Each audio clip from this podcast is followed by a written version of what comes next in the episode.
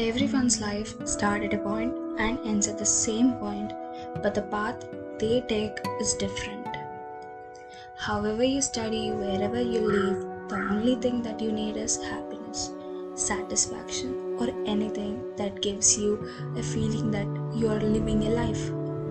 Be thankful for the things that you are having in your life. Be grateful for it because there are a lot of people who are not having the things that you are having right now. The fact that I have accepted is that all I need is happiness.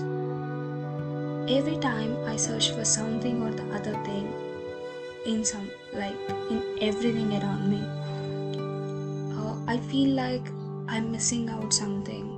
I think I should have some more or something more than this, but I am totally ignoring the fact that I have a lot behind me, with me, along with me. After a lot of struggle, um, I think this is the maturity point or anything, but I have realized that nothing more important than being happy, than being living in the moment. Because we don't know what happens in the next minute of our life. We may die, or we may get into a fight, we may be on the deathbed, or anything can happen.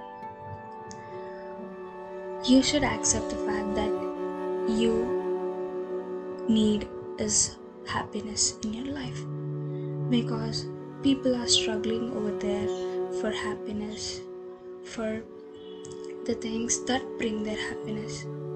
I can say that money can buy you happiness, but not for all the time because people having a lot of money still struggle to get a bit of happiness because they do have their own problems we do have our own problems. These cannot be compared like we cannot compare them but everyone life is tough because uh, actually we don't understand our own life but we are will be trying for understanding others life. It's the same thing uh, we don't understand the life of their situation at their point of view. So just think about your life. Do the things that give that gives you a lot of satisfaction. If it gives you 1% of satisfaction then go try it. Give your life a bit of happiness more than you are having right now. Spend time with your parents spend time doing the things that you love to. If your passion and career is colliding just allot different slots for them. Like work for passion at one moment and work for your career at other moment. Because it's one life. There is no guarantee that we'll be um, that we'll be getting other life in the next life. Like it's not guaranteed and even though we don't remember our life how we'll be going how we are in our past or how we are going to be in the future. So just live the life. Try to accept the fact i know you are in a phase. You may be in the phase that you are stuck in. You want to come out but there is no one to help you come out. It's fine. One day that phase may pass out and you'll be getting the light sunshine from a small hole. Try to be the better version of yourself, not to impress others, just to impress yourself. I know this, these are all some of the things that you always think of.